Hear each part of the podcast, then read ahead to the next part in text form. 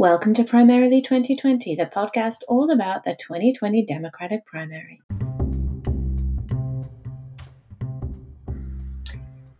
This week on the Primarily podcast, we will be recapping a couple of new entrants into the presidential race and one person who has clearly stated he will not be a new entrant into the uh, presidential race. But the bulk of the podcast is my interview with my colleague from Edelman, uh, James Morris. James is a, a strategist who has advised president uh, has advised political candidates and as well as brands about how to position themselves and has done a lot of work in the polling arena. Um, I thought it'd be really interesting to hear from an, an industry insider about how candidates tend to use polling um, at this stage of a race um, and how they think about understanding their their prospects um, as as candidates consider whether to enter a presidential race or not, and consider how to run once they're in. Um, so, really interesting interview with James, um, which I think is well worth your time. We cover a lot of ground, and as always, we will play the gut check game at the end of that.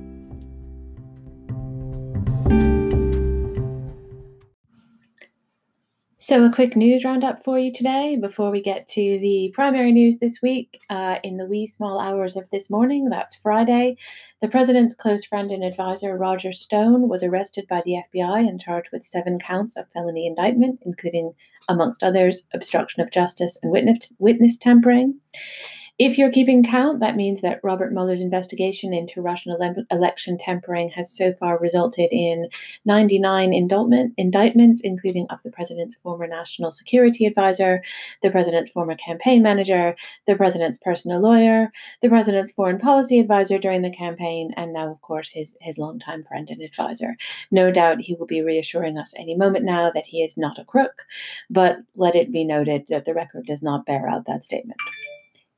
In primary news, uh, we had the rare non announcement this week at a time when it feels like everybody in the world is telling us that they are running. Senator Chris Murphy of Connecticut informed us that he is definitely not running. He said, quote, I've been pretty transparent about this, but let me be 100% clear. I'm not running in 2020. I love the job I have now, and at least two or three Democrat- Democrats in the Senate need to stay behind and keep the fight going here. Which raises a good point. We have, if anything, a surplus of great presidential candidates, um, but we also have significant significant opportunities in the midterm, uh, sorry, in the uh, we also have significant opportunities in the 2020 election in Senate, in the Senate and Congress. It would be a terrible shame if we were unable to take advantage of those opportunities because we didn't have enough candidates. Really, we only need one excellent pre- uh, presidential candidate next in 2020. We will need 100 good Senate candidates and 435 excellent House candidates. So, some of those folks who are thinking about running, if you uh, feel that maybe you're not so confident that you are the best candidate for president, but you really want to put yourself forward, there's always the Senate. Um, in other news, Senator Kamala Harris, speaking of senators, um, is in fact running for president. Senator Harris is a senator in the state of California. She's a former prosecutor. Um, she, if you have been watching congressional hearings. She's been a real superstar um, in congressional hearings, which is perhaps not surprising given her prosecutorial background and her work as Attorney General. She really knows how to make herself heard in an adversarial context. She's really smart. She's got some very interesting ideas. So it will be fascinating to see um, how she how she goes in this in this election. Um, if you're keeping track, that means there are now four significant female presidential candidates on the Democratic side um, of the nine who have formally announced so far. Um, so that's nearly half, which is a, lot better than a, than I would say women t- typically do in politics. In other primary news, uh, Pete Buttigieg is in fact running. Pete uh, Buttigieg is the mayor of South Bend, Indiana, and if you're hearing the sound of my voice, you can hear that I've been practicing how to say his name. Um, he's perfectly happy if we call him Mayor Pete. Um, Pete Buttigieg is somebody who put himself forward into the national consciousness for the first time when he ran for DNC chair last year. And that was a really interesting race because um, I think a lot of people would say about Pete in that race that he did well by losing. In other words, he didn't win, he didn't come that close to winning, but in the process of not coming that close, he therefore made a lot of friends and made almost no enemies. Um, so it was a really good entry into the national international politics, and I think he's a, a younger candidate. Um, I think he's about 37 years old, so just just on the cusp of uh, legally being eligible for for president, um, with, where the cutoff constitutionally is 35. So Pete's a really interesting candidate. Um, I think a lot of people are calling him a an also a, a sort of outsider candidate right now. Um, I think it'll be interesting to see what he does because, in fact, he's been pretty smart about how he's positioned himself so far. He is also, it's worth noting, um, openly gay and married to a male person, um, which I think is noteworthy. Um, and it's almost noteworthy because it's not that noteworthy. Um, we haven't. The Democratic Party has come a long way on LGBTQ issues, and uh, one of the ways in which we've moved far on LGBTQ issues is that um, Pete Buttigieg's sexuality is not necessarily even the most interesting thing about him, but it's it's a fact worth noting, and it's a sign of progress that we have serious candidates who are on all parts of that spectrum. So um, a lot going on this week. And um, we will obviously be keeping keeping track of what else goes on in terms of unfolding presidential criminality, but our interest on this podcast is really about the Democrats who can help us get the president out of office. This week, we're going to talk a little bit about polling. We haven't talked much about polling on this podcast so far, but it's worth understanding what value and purpose do polls really have at this very early stage of the process. Um, are polls at this point predictive of anything? What would a good poll number even look like for a candidate at this point in the race? Um, with so many names being polled um, and so long until the first voter casts any votes, um, what does it all mean? To help me understand this, I'm talking to my Edelman colleague, James Morris. James is a strategist and was formerly a partner at Greenberg Quinlan Rosner polling firm. Hey, James. Hey, Karen. Thank you for taking the time to talk to us today. Um, we are two years out from a general election and just over a year out from the first voter casting a vote in the first primary. Are the polls actually meaningful at this point in the cycle? Um, well, there are two types of polls. Um, they're the polls that you'll read in the newspaper with horse race numbers, and they're the polls that campaigns do to try and decide um, how to position and what is the best strategy for them going forwards. Um, those are private. The bad news is that the um, first set of polls, the public polls, are really not very useful. It's only the second set that really are. Um, and the reason for that, particularly on sort of horse race numbers for the primary, is that at the moment they're really mainly measuring name recognition. Um, yep. Because most most people, even you know, lots of registered Democrats, won't know who lots of the different candidates are. And so the best way to do well is to be famous um, by the time you've been through an election campaign and had lots of scrutiny on your positions and your backstory and lots of opportunity to set out your message, you will be famous. There'll be other things that you're being judged on. Um, and so these polls don't tell you anything about where you'll end up. So just to cover, it, so that first type of poll is what we've seen any publicly released poll at this point is going to be that first type of poll, typically run by a media entity. And all of those polls right now, as would be predicted by what you just said, are showing Joe Biden, the former vice president, and Bernie Sanders, who came in second in the last presidential election, as the kind of one and two candidates, with, with Biden being being well ahead of the pack hovering from about the mid 20s to the to the low 30s. But you're saying that's probably just checking the fact that people recognize Joe Biden. Right. Joe Biden is more famous than Sherrod Brown. That's what that poll means. Right. Um, and that doesn't that that is is not irrelevant because that will be true particularly in, in primary states. Having a name recognition advantage is helpful. So it's not irrelevant that he, that he has a high level of name recognition. Um, and also you know, his favourability numbers mean more. People have had time to form an opinion about him, and so they'll be harder to shift. So if they're high, that that is helpful. Um, so they do tell you something about views of him, and they also do condition the coverage a bit. People pay more attention to people nearer the top, so it's sort of tactically helpful. But in terms of telling you who is most likely to win, in particularly the you know primaries a little bit later on in the process, they don't tell you much at all. What about um, still sticking with the publicly released polls that are not the type that you're talking about, the campaigns will run internally. What about specific polls that are specific to a state? Are Iowa polls interesting at this point in the contest? Not really, um, because the, the, the issue is similar. I think uh, as candidates spend more time in the states, it will start to tell you more. So, if, for example, um, uh, Elizabeth Warren spends a lot of time in Iowa and her Iowa numbers don't move up, that will tell you something. Um, yep. But sort of while that kind of intense campaigning isn't happening, the the basic problem of name recognition and lacking a an identity exists across the country, and so the poll still doesn't really tell you that much. Right. Okay. Which is pretty I thought, but it's good to hear beneficial.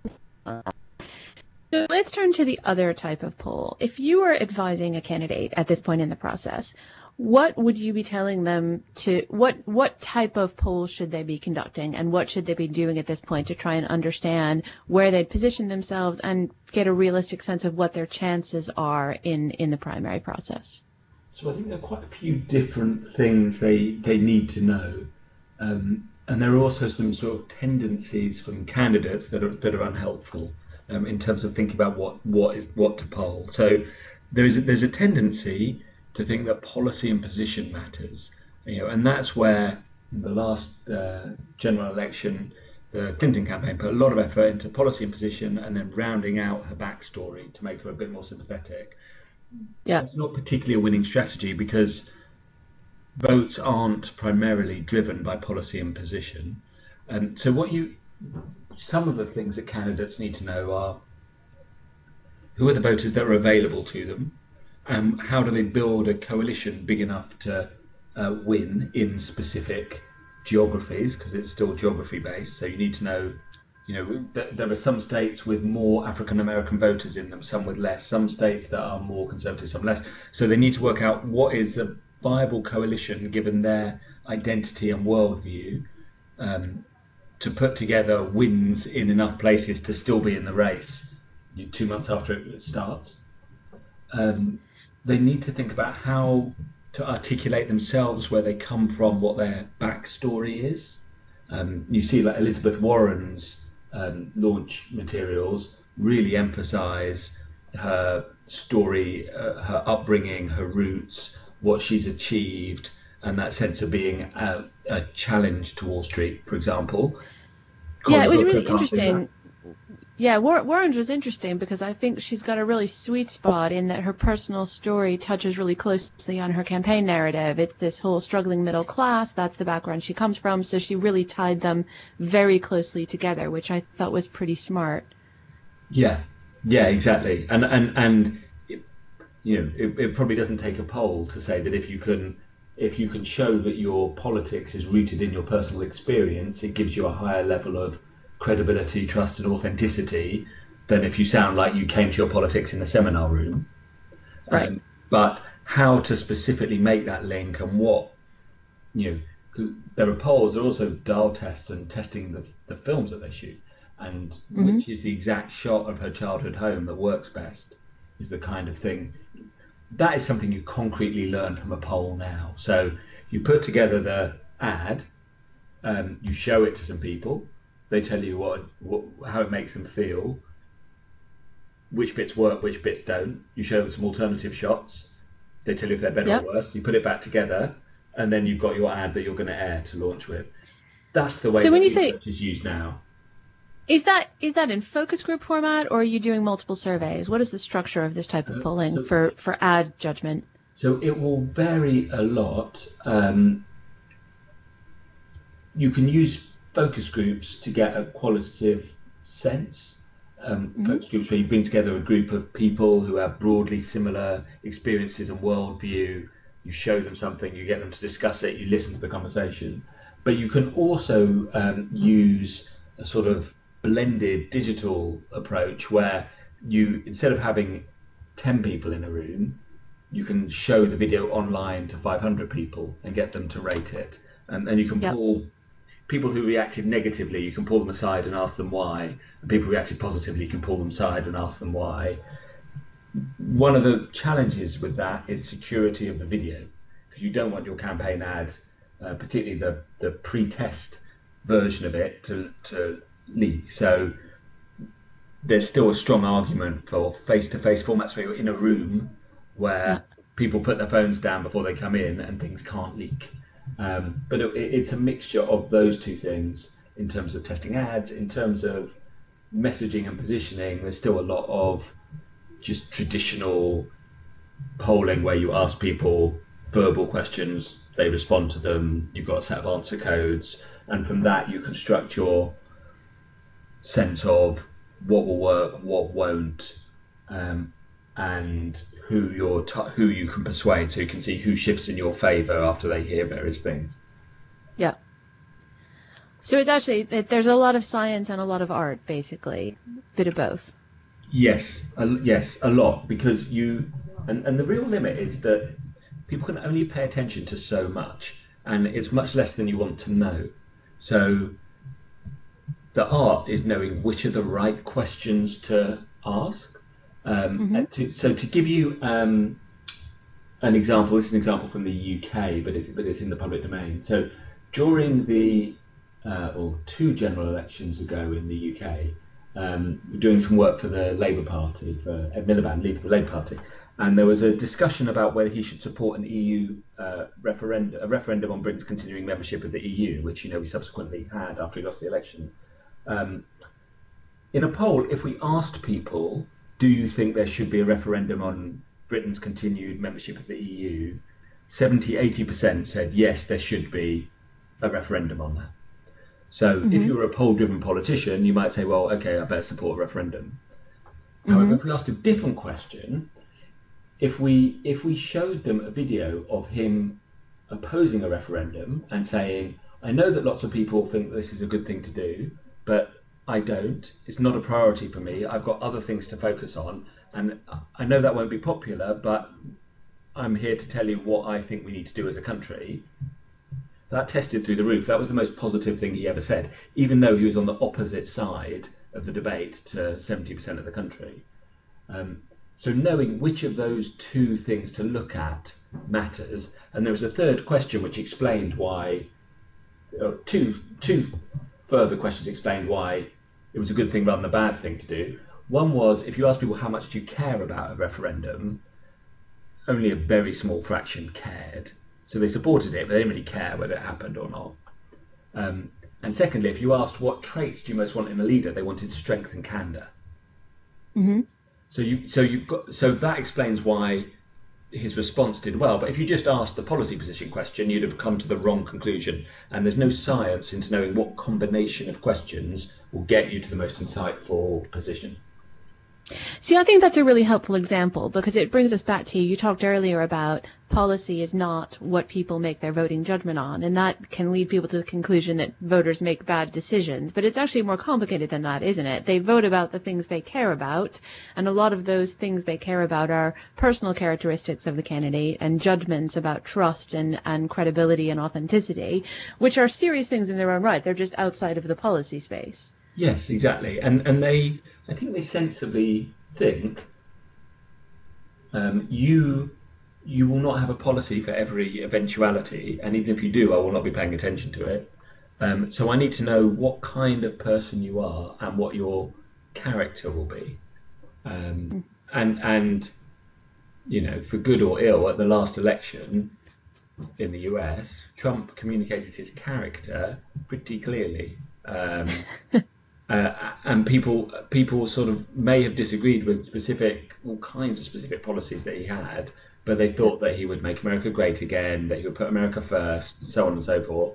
And they and for whatever reason, you know, particularly in, in some of those states he won unexpectedly, those values and that characteristic worked, and also that sense that he was independent. Um, that mattered more than the policy positions. And that I think, with that in mind, and bear in mind where we are in the process, so what we're really looking at right now is we're, we're seeing a lot of early media stories talking about candidates entering the race. And actually, it feels like what you're saying is that early narrative that's being set up could be very, very important, given that um, it will be how people might judge for the first time some of these names that they haven't heard before. Um, they're starting to make a judgment about how the candidate's character is presenting itself in the public arena. Um, so even though it's very early on, some of these stories might set up a narrative that might have longevity potentially. Yeah, ex- yes, exactly. Because what, one, once you, when you're a blank slate, you are both vulnerable and have more opportunity than you ever will again. You're vulnerable because someone else can define you, but you have opportunity because you can define yourself. Um, once you've done that and introduced yourself, um, then you can't really shift perceptions. You can only deepen them. So, you know, when Bill Clinton ran as the man from Hope, because he was from Hope, Arkansas, and told that story of his, you know, um, challenged upbringing, established him as a certain kind of person that he could then build on. You know, he could have told a different story about you know the man from who went to Oxford University, but he didn't, and, and that, that carried with him. Yeah.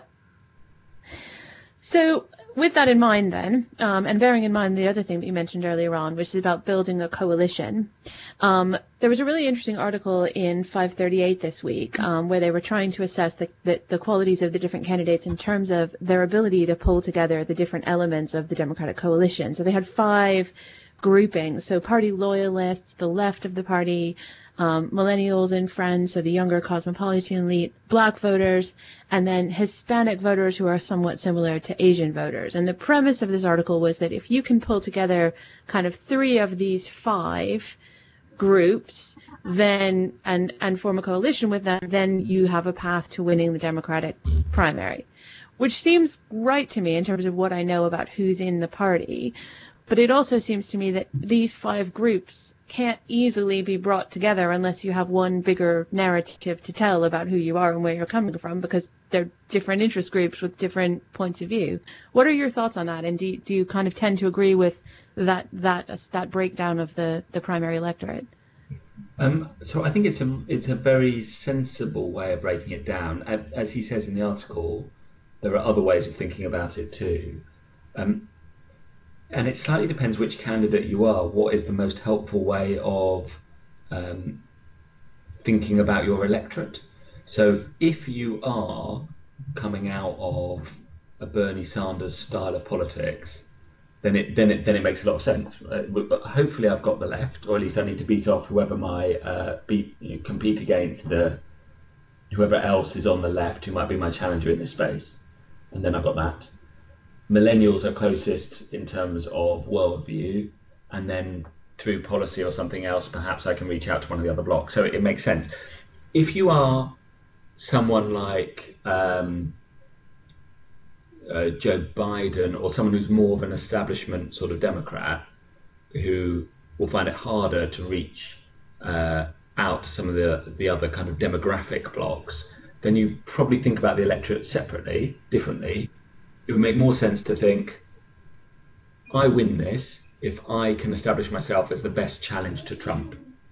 Mm-hmm. What do I need to do to show that I am fighting him?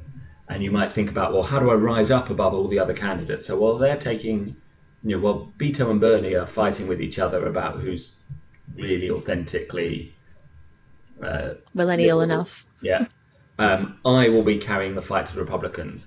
And when they're having their battles, I'll be saying, you know, we mustn't fight each other, we must fight the other side. And that, that kind of approach isn't about being the most millennial friendly candidate. It is about trying to find ways to bring those groups together. So I guess the risk with the way the way that Nate Silver segments it is you might think you, you might think the electorate is more atomized than it is, and perhaps those groups have more overlapping interests than he suggests. Um, and for some candidates, it will help to emphasise the overlapping interests, and for others, it will help to to yep. try and drive wedges between them.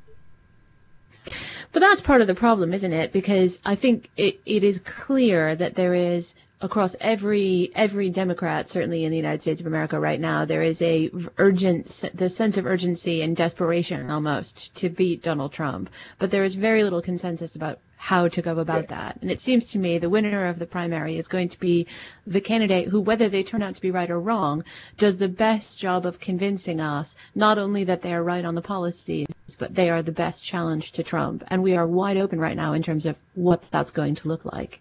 And we're already seeing people test a lot of different approaches. Yeah, I think that's right. And so I think that is a different kind of poll, actually, that is really worth paying attention to, which is if you care about beating uh, the other side, then it is worth trying to work out what will work best. And there's this big debate between whether it is, um, it depends how you characterize it, but is it bowl policy or is it triangulation? Um, mm-hmm. And that is kind of an empirical question. Uh, so, you know, that Miliband case that I talked about earlier was an example where a kind of bold policy was better than triangulating and meeting the electorate halfway through.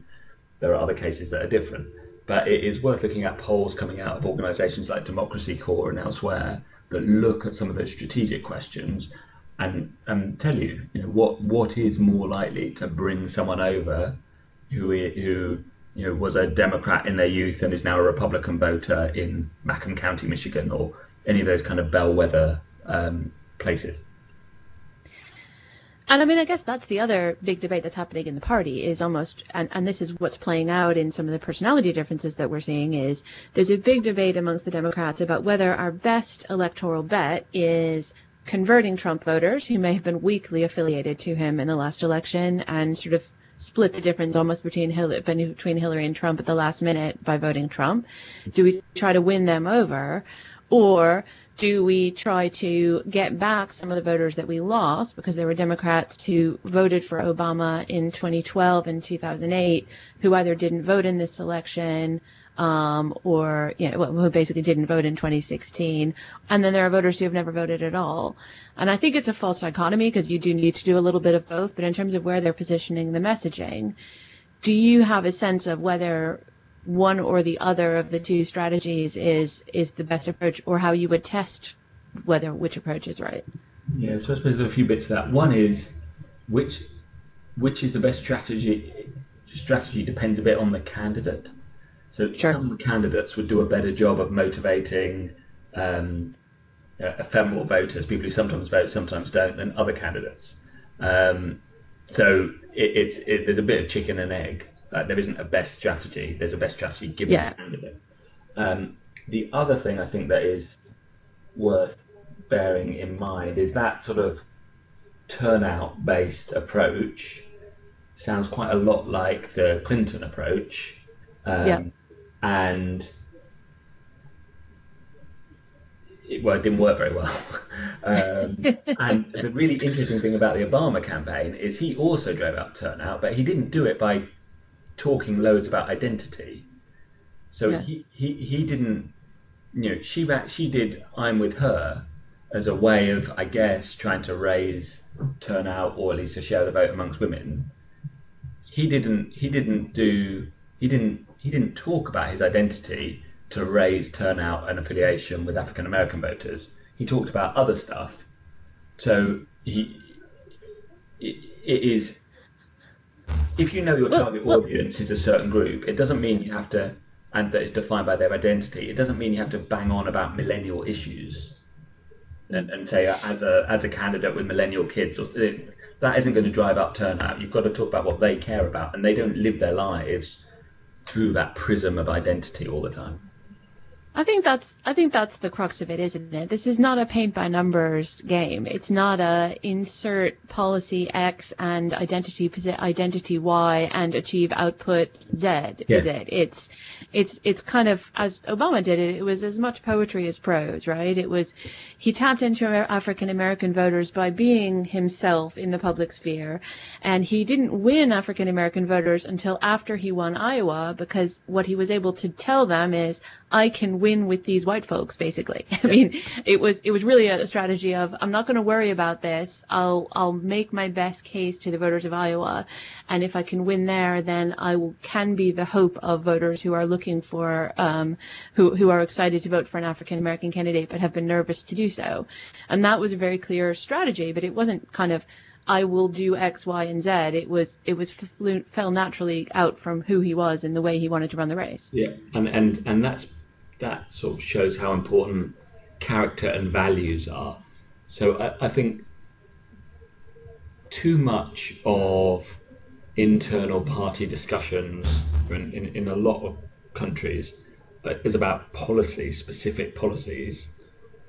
Voters, for most issues, voters do not have a view about what is the best policy, um, and they end up following the partisan cue. As if my party thinks that, then that's probably right.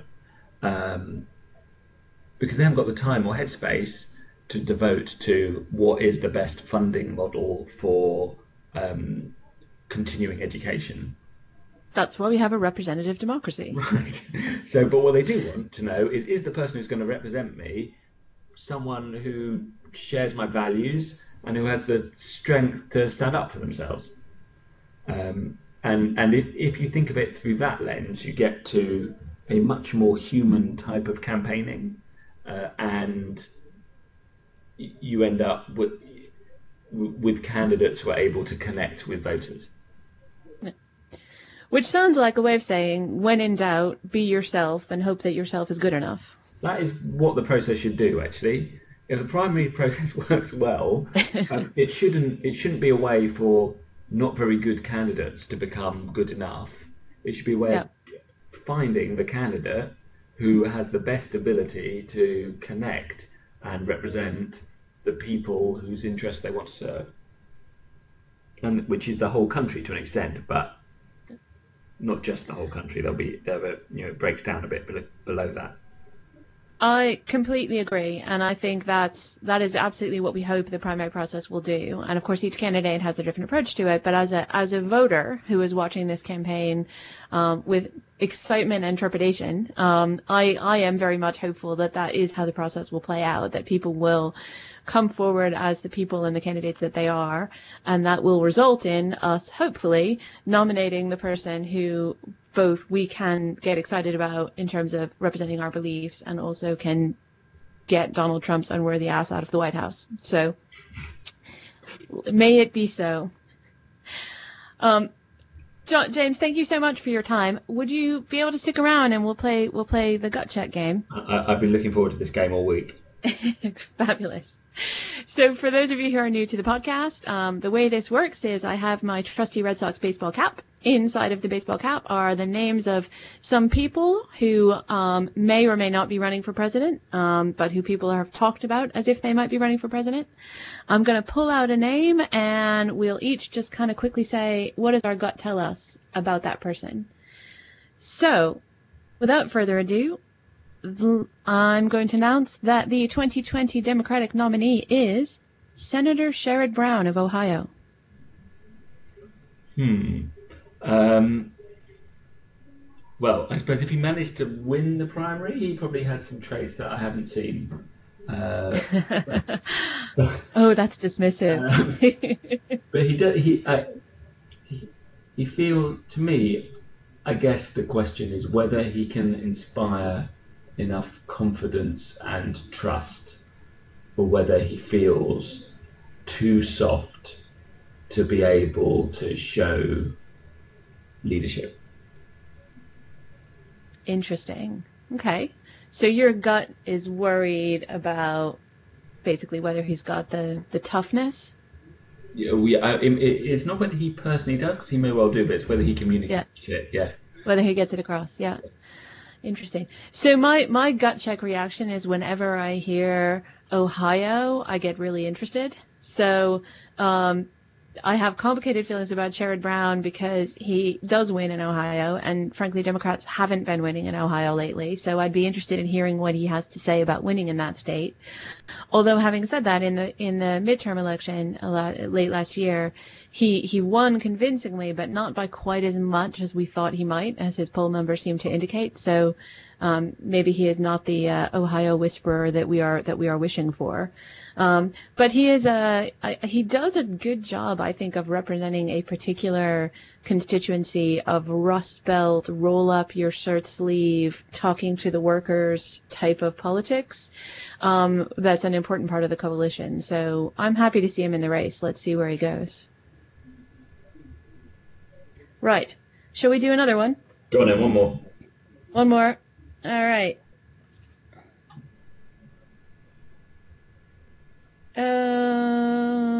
Okay. Ah, here we go. Oh, I was wondering when this name was going to come up. Okay, at long last, for you fa- you fans who have been waiting for this, um, the 2020 Democratic nominee is former Texas Congressman Beto O'Rourke. It's quite hard to separate personal reaction from, from professional. I suppose it's a gut check. So, what's your personal reaction say? Well, I think it's quite exciting.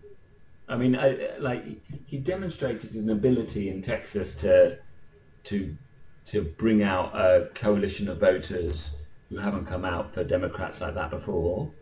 Um, he is charismatic. He's not polished. He's not finished, but he is charismatic. Um, I think some of the things he's being attacked for now by the left are probably net helpful. If you get towards a, a general election, it's a less of a sharp pivot. Um, he has um, really good communication skills. So, so uh, all of that is judging him as a candidate. As a president, I don't know, and I, I suppose that is a question mark because as you get from the primary to the general, people start trying to judge them as presidents. They didn't make a great decision last time though, so yeah. um, so I think I think that would be I'd feel I feel good about it.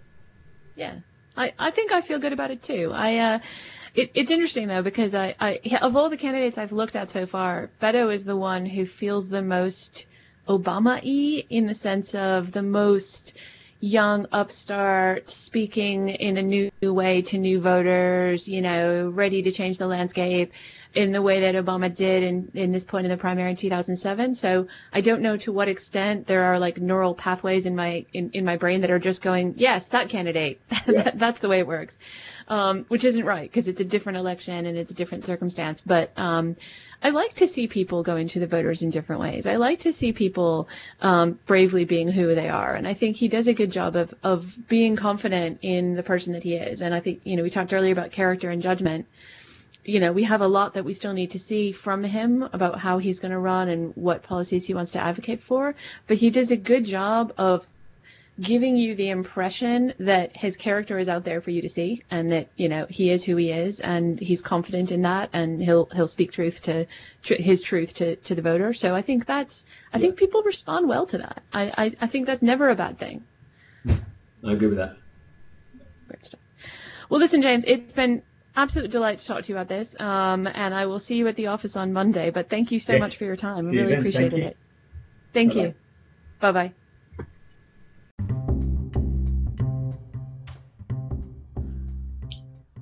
And that's it for this week. As always, you can reach me on Twitter. I'm at KarinJR, that's K A R I N J R, on Twitter. Or if you are using the mobile version of the Anchor podcast app, you can leave me a voicemail in the app. No one ever does that, but I say it just in case. I live in hope. So this week, you can be one of the people to surprise me.